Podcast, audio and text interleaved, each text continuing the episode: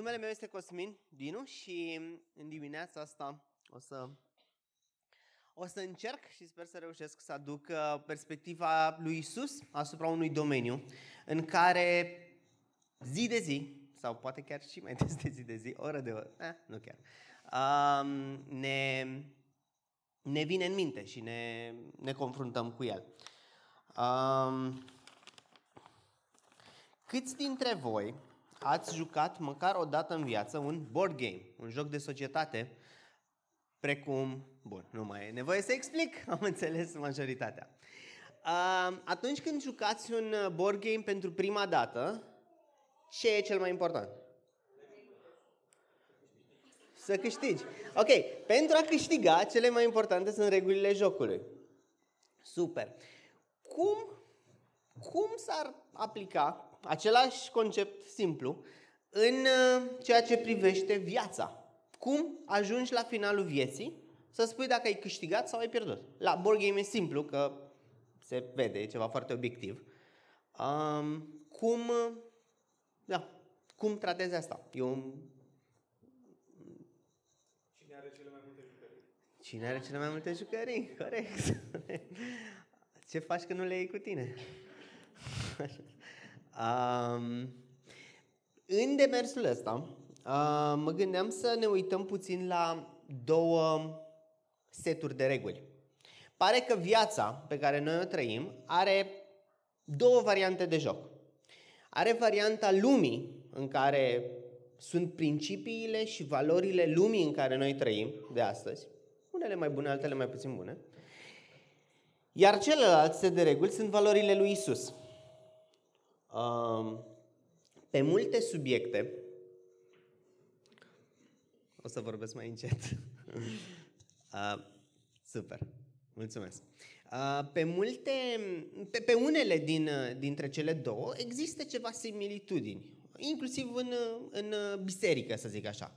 Uh, unele, unele discrepanțe, să zicem, lumea, cu toții ne amintim perioada de adolescență, unii o trăiesc acum, Um, nu știu exact, trebuie să fac eu ceva? Până nu de mult, fac o mică paranteză, până nu de mult eram stresat că scund. Acum, de când am microfonul ăsta, îmi dau seama și că distanța dintre ureche și gură nu e cea potrivită pentru că vine aici.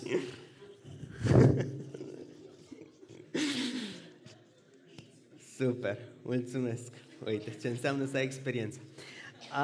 Um, Bun.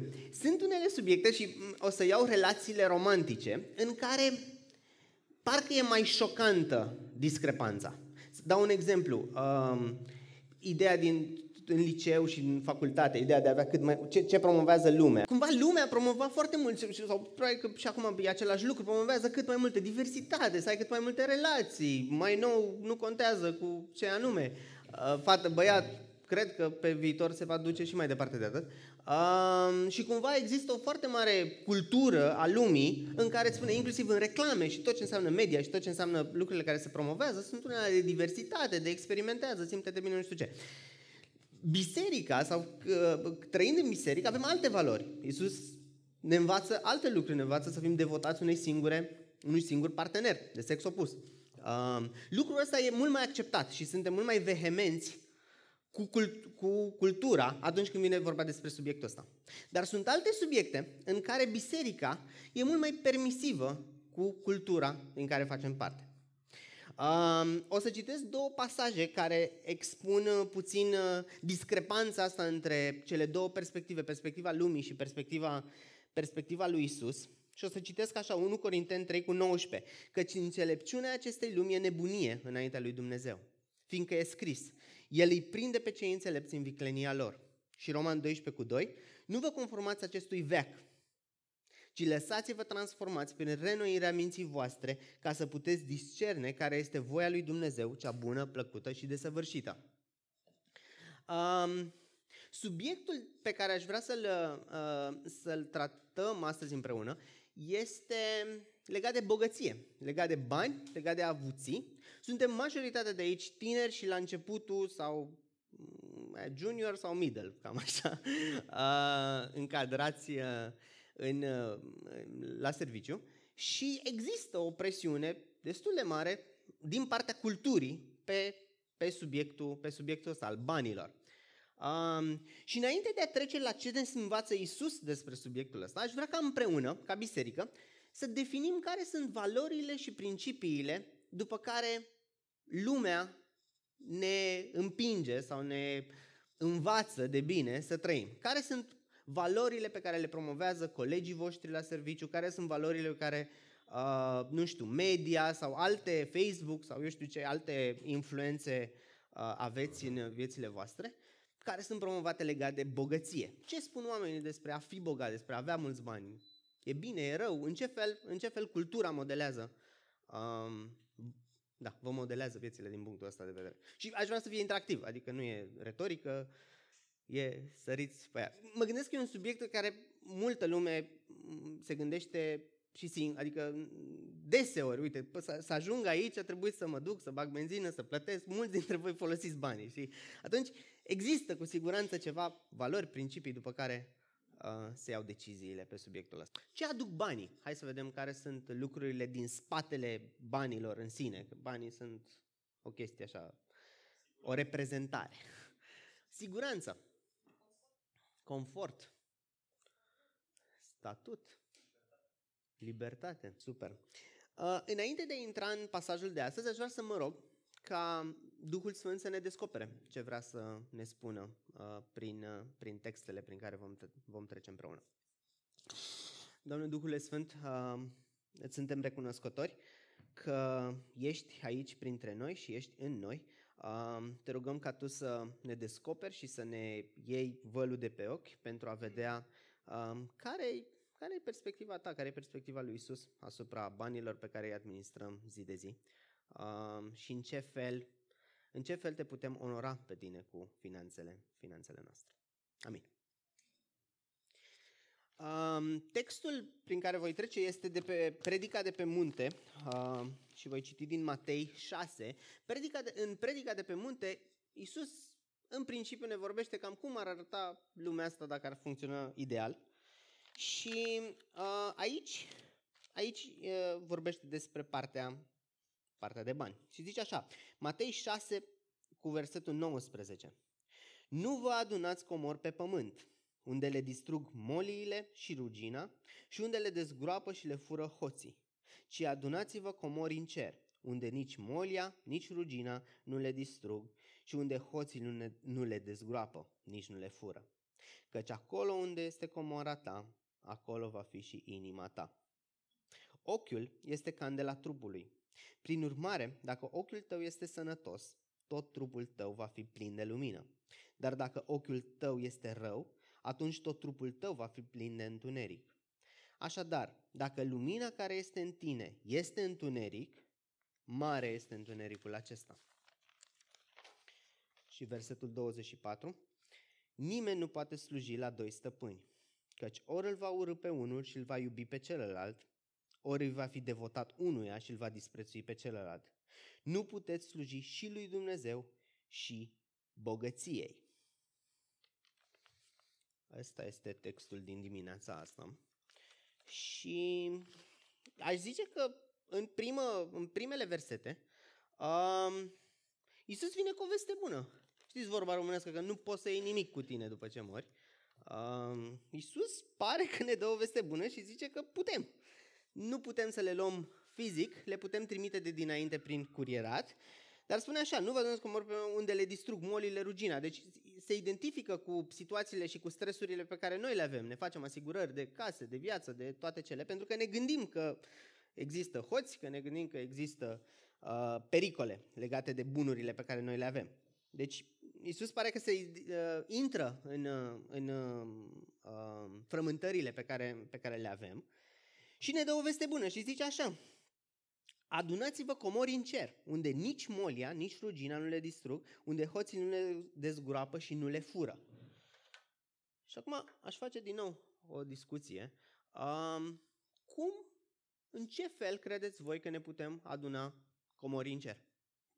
Ce înseamnă? Sună, sună un pic abstract.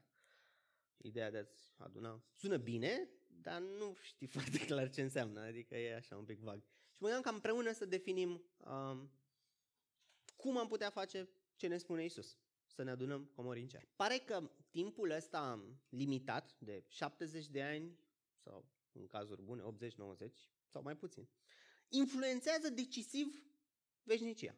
Asta ne zice Isus aici. Um, și atunci ar trebui să înțelegem bine ce zice Isus aici ca să putem să practicăm pe segmentul ăsta foarte mic în comparativ cu veșnicia care ne stă înainte. Um, Jim Elliot, un misionar, uh, misionar prin junglă, dar nu știu exact ce junglă, um, avea o maximă, știți că sunt acum maxime pe Facebook, că nu e nebun cel ce dă ceea ce... Uh, ha, cum era?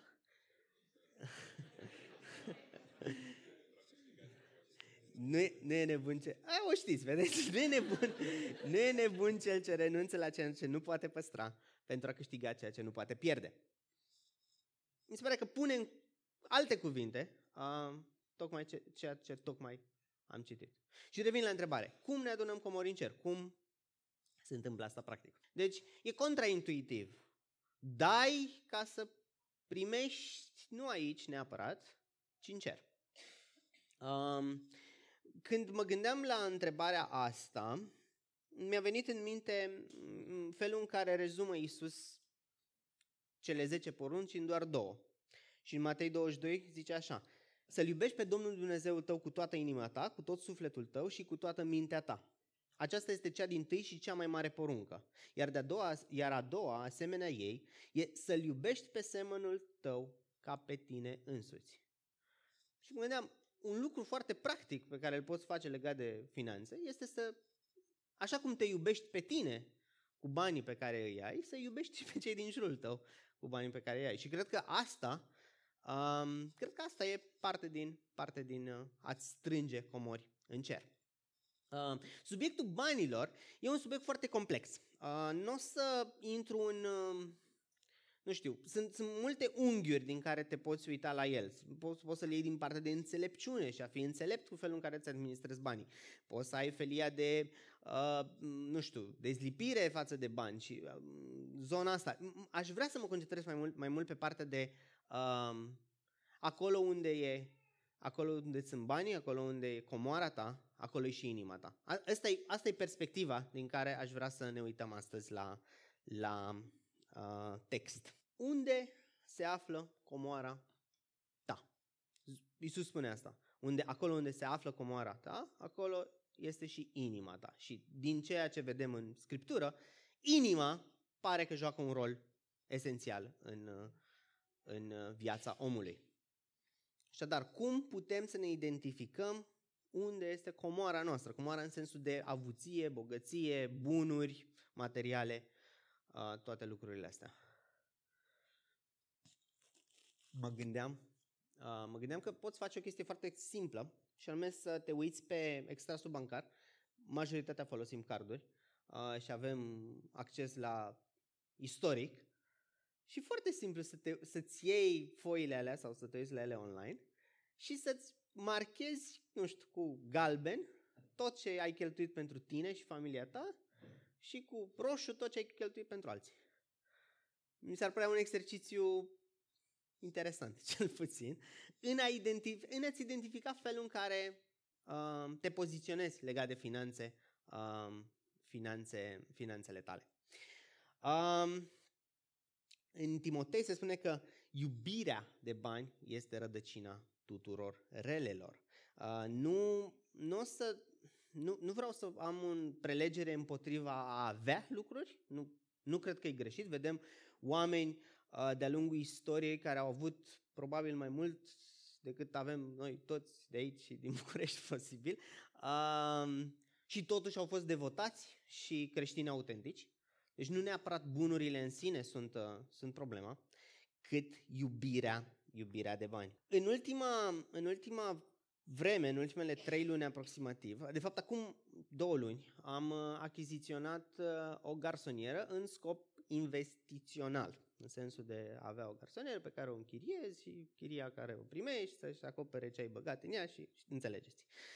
Um, și a fost un proces, inițial am fost foarte încântat de idee și de demers în sine, Um, după aia, în timpul demersului, am devenit tot mai uh, tot mai îngreunat așa și um, cu multe pe cap, cu multe, mult stres și agitație, mulți bani de cheltuit și cumpărat în stânga și în dreapta materiale pentru renovare și, mă rog, tot ce înseamnă, tot ce presupune partea asta.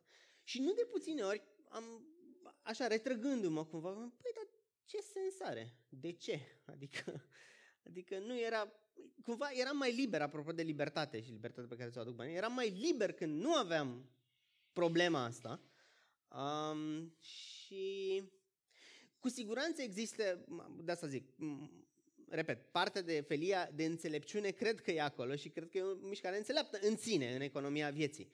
Um, dar, dar cumva efortul și sacrificiul pe care a trebuit să-l plătesc, nu de puțin a fost, bă, nu, nu sunt sigur că merită, nu, nu sunt sigur că a meritat să, să iau decizia asta și să, și să merg înainte. Și cred că mulți dintre voi care au, ați trecut prin construcții de casă sau prin uh, Uh, da, lucruri de genul ăsta. Ați, v-ați spus întrebările astea. Știu, mi-amintesc de Adiel când și-a construit casa, că era, bă, dar gata, nu mai o vând și mă duc la apartament, că e prea, mă, mă îngreunează prea mult. Îmi, îmi sufocă și mă acaparează, îmi, prea, îmi acaparează prea mult mintea.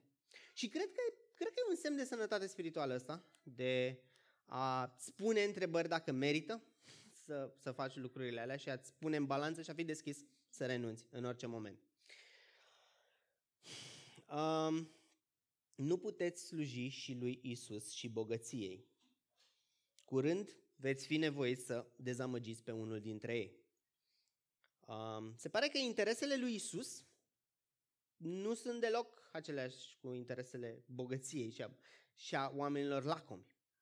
Așa că nu ai cum să, nu ai cum să fii devotat în mod autentic lui Isus și în același timp să fii chitit să faci bani ca să ai, ca să ai și mai mult și să fii un om a, a cărui prioritate principală în viață e să aibă bani.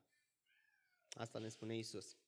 A, și pentru a exemplifica asta, o să vreau să mai vă povestesc doar, nu, nu, nu, să, nu o să o citim, pilda omului nesăbuit din Luca 12. A, un agricultor, pe scurt ce se întâmplă în pilda dată de Isus, este așa, un agricultor are o recoltă foarte mare într-un an, așa că uh, își face calculele și într-un mod înțelept, ar spune lumea, își dărâmă hambarele vechi pentru a-și face unele noi mai încăpătoare și pentru a-și pune recolta din anul respectiv în ele. Și chiar dacă, din punct de vedere uman și omenesc vorbind, pare o mișcare foarte înțeleaptă. Și pare, un, pare că omul și-a Uh, asigurat uh, finanțele pentru următorii ani, probabil pare că mm, dă ceva stabilitate familiei din care face parte. Um, și totuși, Isus vine și califică acțiunile omului ăstuia ca fiind nesăbuit și ca fiind o prostie. Um, și m-am, m-am gândit mult de ce, ce pare că cumva, într-un fel sau în altul, cam asta facem și noi.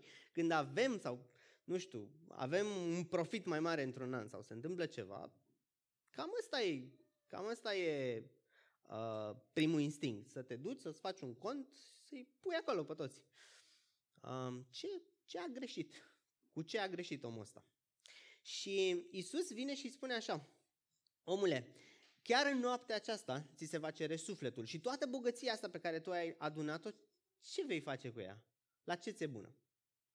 Cumva Iisus îi zice, păi vezi ce mărunt ai gândit, vezi, ce, vezi că e vorba de mult mai mult decât de aici, acum și cât ai și ce ai și siguranța, apropo de siguranță, siguranța pe care ai senzația că o ai. Chiar în noaptea asta, sufletul tău va fi cerut, iar toate bunurile astea vor, vor rămâne degeaba. Um, și cred că principala problema omului ăstuia este felul în care el și-a pus încrederea în, în banii pe care, pe care i-a obținut. Până la urmă, inclusiv, hai să luăm așa, și veniturile noastre, și veniturile agricultorului ăsta, recolta, în ultima instanță, tot de Dumnezeu a fost dată, că n-a putut el să controleze la vremea respectivă ploaie, lucruri de felul ăsta și nu cred că avea îngrășăminte și uh, alte unelte care să-l ajute în direcția asta. Așa că, într-o bună măsură, a, de, a depins de Isus, a depins de Dumnezeu, bogăția pe care l-a strâns-o. Și cred că, cred că ăsta e avertismentul pe care uh, îl dă Isus și nouă astăzi, și anume să nu ne punem încrederea în banii pe care îi avem. Sursa siguranței noastre să nu vină din bani. Um, și o să vreau să dau mai multe exemple în, în sensul ăsta. Spuneam că nu cred că bogăția în sine este o problemă, cât atitudinea sau ceea ce faci tu din bogăție, că o faci sursa fericirii tale, că o faci sursa uh, siguranței tale. Um, în procesul ăsta de achiziție, la un moment dat, am luat în calcul să mă împrumut la o persoană, pentru că la persoane nu dai cu dobândă, la bancă dai cu dobândă. Și e o sumă mare, nu pot să... Adică nu e așa o discuție prea ușoară, oricui, cât de apropiați ar fi, uh, pe care să o ai cu cineva. Și m-am frământat mult pe interior, dacă să stau, să sun, să vorbesc, să cer, pă, dar cum o să fie, dar păi tata, nici măcar n-am o nevoie, adică eu îi cer ca să investez, nu știu, e ok, nu e ok, îi dau înapoi, cu împrumut, dar așa, eram foarte măcinat pe, pe interiorul meu. Și, în fine, îmi fac curaj într-o, într-o zi, iau telefonul în mână și o sun, o sun pe mătușă de mă. Și Așa, ce faci? nu poți să-i zici salut, vreau și eu. și ce faci? Și cum ai pe acolo? Și... da. Și mai că uite, până la urmă, uite de ce te-am sunat. Uh, și spun. Și m-a șocat răspunsul persoanei, că mi-a zis așa. A, da, mățuțane, da, nu e problemă. Ok, voi ce faceți? Eva ce mai face? Cum mai e Eva? Și am, what? Pe bune? Adică asta a fost? Asta a fost atitudinea ta? De Adică nu mă întrebi, nu pui o mie de întrebări, nu vrei să avem o întâlnire în care să-ți explic și în care să notăm pas cu pas felul în care ți vei recupera și eventual poate îți dau și în plus? Cum adică? Cum adică ai trecut de la bani într-o secundă la relații și la lucruri care, aparent pentru tine, sunt mult mai profunde și de impact? Și m-a urmărit și vă povestesc și vouă, m-a urmărit chestia asta. E o persoană care, pe care Dumnezeu a binecuvântat-o financiar. De o persoană dezlipită de banii aia. E, e o persoană care bunurile financiare nu au acaparat-o, nu, nu, nu au făcut ce, ce zicea Laura. Nu au uh, înrobit-o și au însclăvit, nu au făcut-o să-și dorească, că vreau și mai mult, vreau să, uh, vreau să obțin uh, și mai mult cu banii pe care am și așa. Și ajută semnificativ uh, familia și dincolo de familie. Iubirea de bani e sursa tuturor relelor. Înainte de a spune uh, pilda asta, Iisus face o afirmație și zice așa. Fiți atenți și păziți-vă de orice fel de lăcămie, căci viața cuiva nu stă în belșugul avuțiilor lui. Și spune, cum nu? Realist acum. Dacă te întâlnești cu un om care știi că e Lefter Popescu și unul care știi că e milionar, realist, cum o să fie atitudinea ta sau felul în care vei trata, cum îl vei trata pe unul și cum îl vei trata pe celălalt. Trăim noi adevărul ăsta într-un mod practic? În momentul în care întâlnim o persoană despre care știm că are mulți bani, să o tratăm la fel, uh, din punct de vedere al valorii, uh, ca pe unul care știm că nu are are nimic? Deseori m-am simțit uh, pus în nu știu, parcă să fii mai cu mănuși, să le iei mai frumos, să fii mai gingaș cu omul care, omul care știi că are. Cu ăsta care nu are, e ok, că nici n-ai ce să primești de la el, e așa, nu contează dacă se strică prietenia aia cumva. Um, nu știu, vă identificați cu lucruri de genul ăsta, cu, cu gânduri în, în direcția asta? Sau, um, sau un alt exemplu. Atunci când aveți conflicte, sau atunci când avem conflicte, um, al căror um, punct principal sunt banii. Cât de ușor ne e să acordăm har. Și zicem, bă, da, nu-i corect, mai păcălit, da, știi ce, Iisus m-a iertat pe mine și eu te iert pe tine, hai să mergem mai departe. Cât de ușor, cât de la îndemână vă e să faceți asta. În majoritatea familiilor cu mulți copii, cred că e principalul, uh, principala cauză de conflict. Atunci când se pune problema de împărțiri, averi, moșteniri, uh, bunurile acumulate de părinți sau bunici uh, și se pune problema împărțirilor, cred că majoritatea, majoritatea problemelor apar de aici. Uh, în uh, Redevenim, proiectul la care, în care eu lucrez, uh, deseori, deseori oamenii ajung să vină în proiect datorită unor neînțelegeri financiare, al căror rezultat e ruptura relațională cu familia. Și da, e un, e un element des întâlnit în, în cazurile cu care, cu care lucrăm. Asta e unul mare. A fost o perioadă, în perioada asta am trecut printr-un, printr-un conflict care a avut ca sursă banii și încă, cred că încă sunt în proces de iertare. E un proces greu. Și faptul că e un proces greu îmi, îmi trage anumite semnale de, de alarmă. Pentru că pe alte domenii mi-ar fi mai ușor să trec peste și să iert. Dar parcă ăsta cu banii, nu știu, e, are ceva, are altceva. Hmm. Um, care e soluția? Cum, cum reușim să trăim conform standardului lui Isus? Vedeți, Isus când a venit, el a luat standardele din Vechiul Testament și le-a puu, urcat la absolut. Moise zisese, bă, uite, dați și voi 10%, așa era regula. Dați 10% și sunteți ok, nu sunteți lacomi. Împărțiți, dați. Iisus vine și zice, bă, nu, nu doar 10%. Trăiți întreaga voastră viață, inclusiv din punct de vedere financiar, să reflecte faptul că adevărata voastră comoară nu sunt banii și bunurile și lucrurile pe care le aveți pe pământ, ci adevărata voastră comoară sunt eu. Asta, ăsta e standardul pe care Isus îl, îl transmite.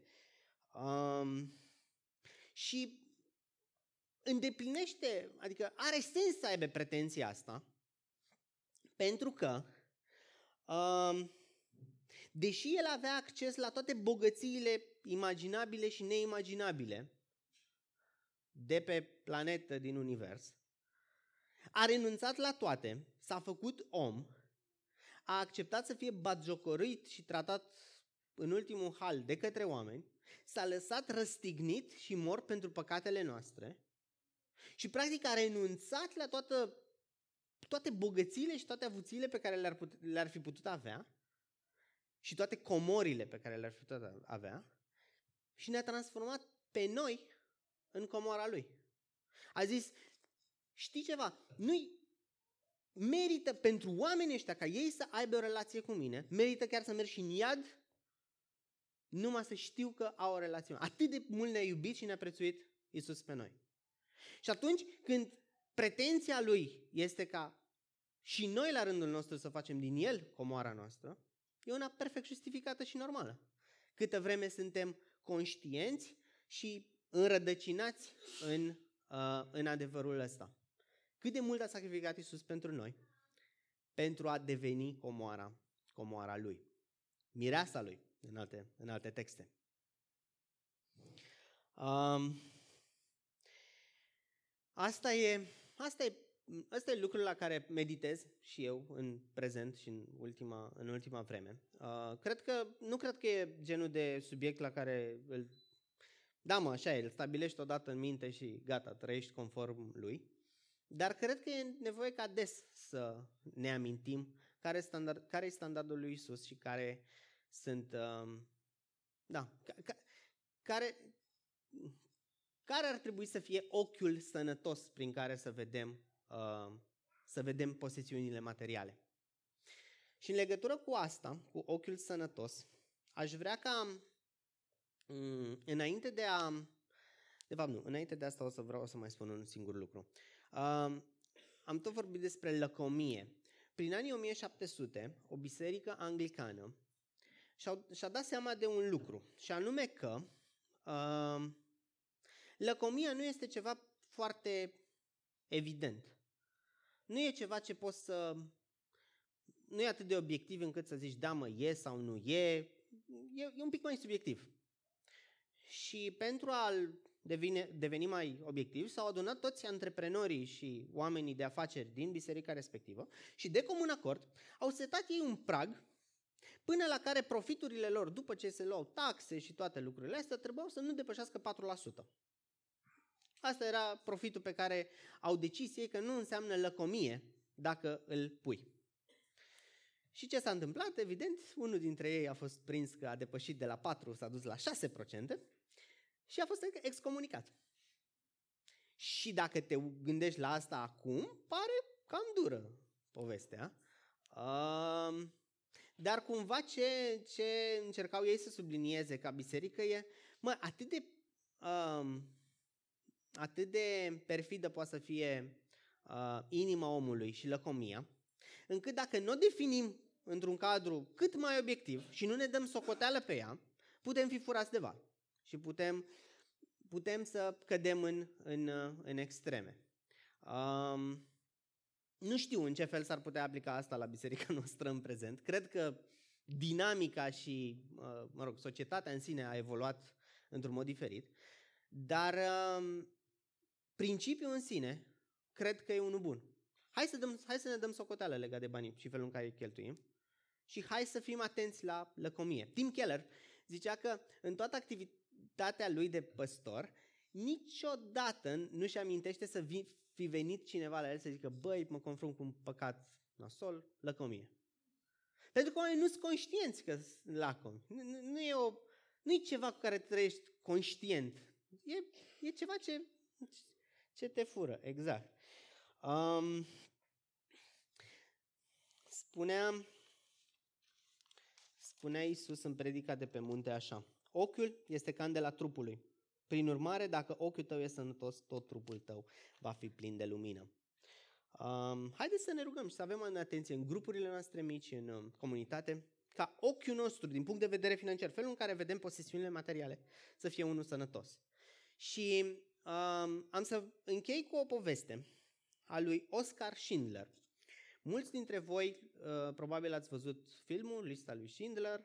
Este un uh, nazist, fost nazist, uh, din uh, cel, de-al doilea, cel de-al doilea război mondial, uh, care, mă rog, avea o fabrică și își muncea evrei pentru, uh, pentru a scoate profituri cât mai mari și pentru a se distra cât mai mult pe barba banilor scoși de pe, de pe, de pe evrei. Uh, până la un moment dat, când se întâmplă ceva și ochiul lui devine sănătos, se însănătoșește și începe să vadă realitatea, realitatea crudă a vremurilor respective. Și începe să realizeze ce înseamnă că evreii ăia erau torturați și omorâți uh, doar pentru că erau evrei. Și, și decide să lupte împotriva fenomenului ăla, el nazist fiind. Și atunci ce face? E, începe să folosească toate profiturile pe care le generează în, în fabrică pentru a cumpăra la negru evrei pe post de am nevoie de mai mulți muncitori. El nu mai avea nevoie de mai mulți muncitori, neapărat în realitate, dar știa că luându-i la muncă îi va feri de toate nenorocirile care, care se întâmplau se întâmplau acolo. Și, uh, mă rog, e o poveste foarte faină, vă încurajez să vedeți filmul dacă nu l-ați văzut până acum.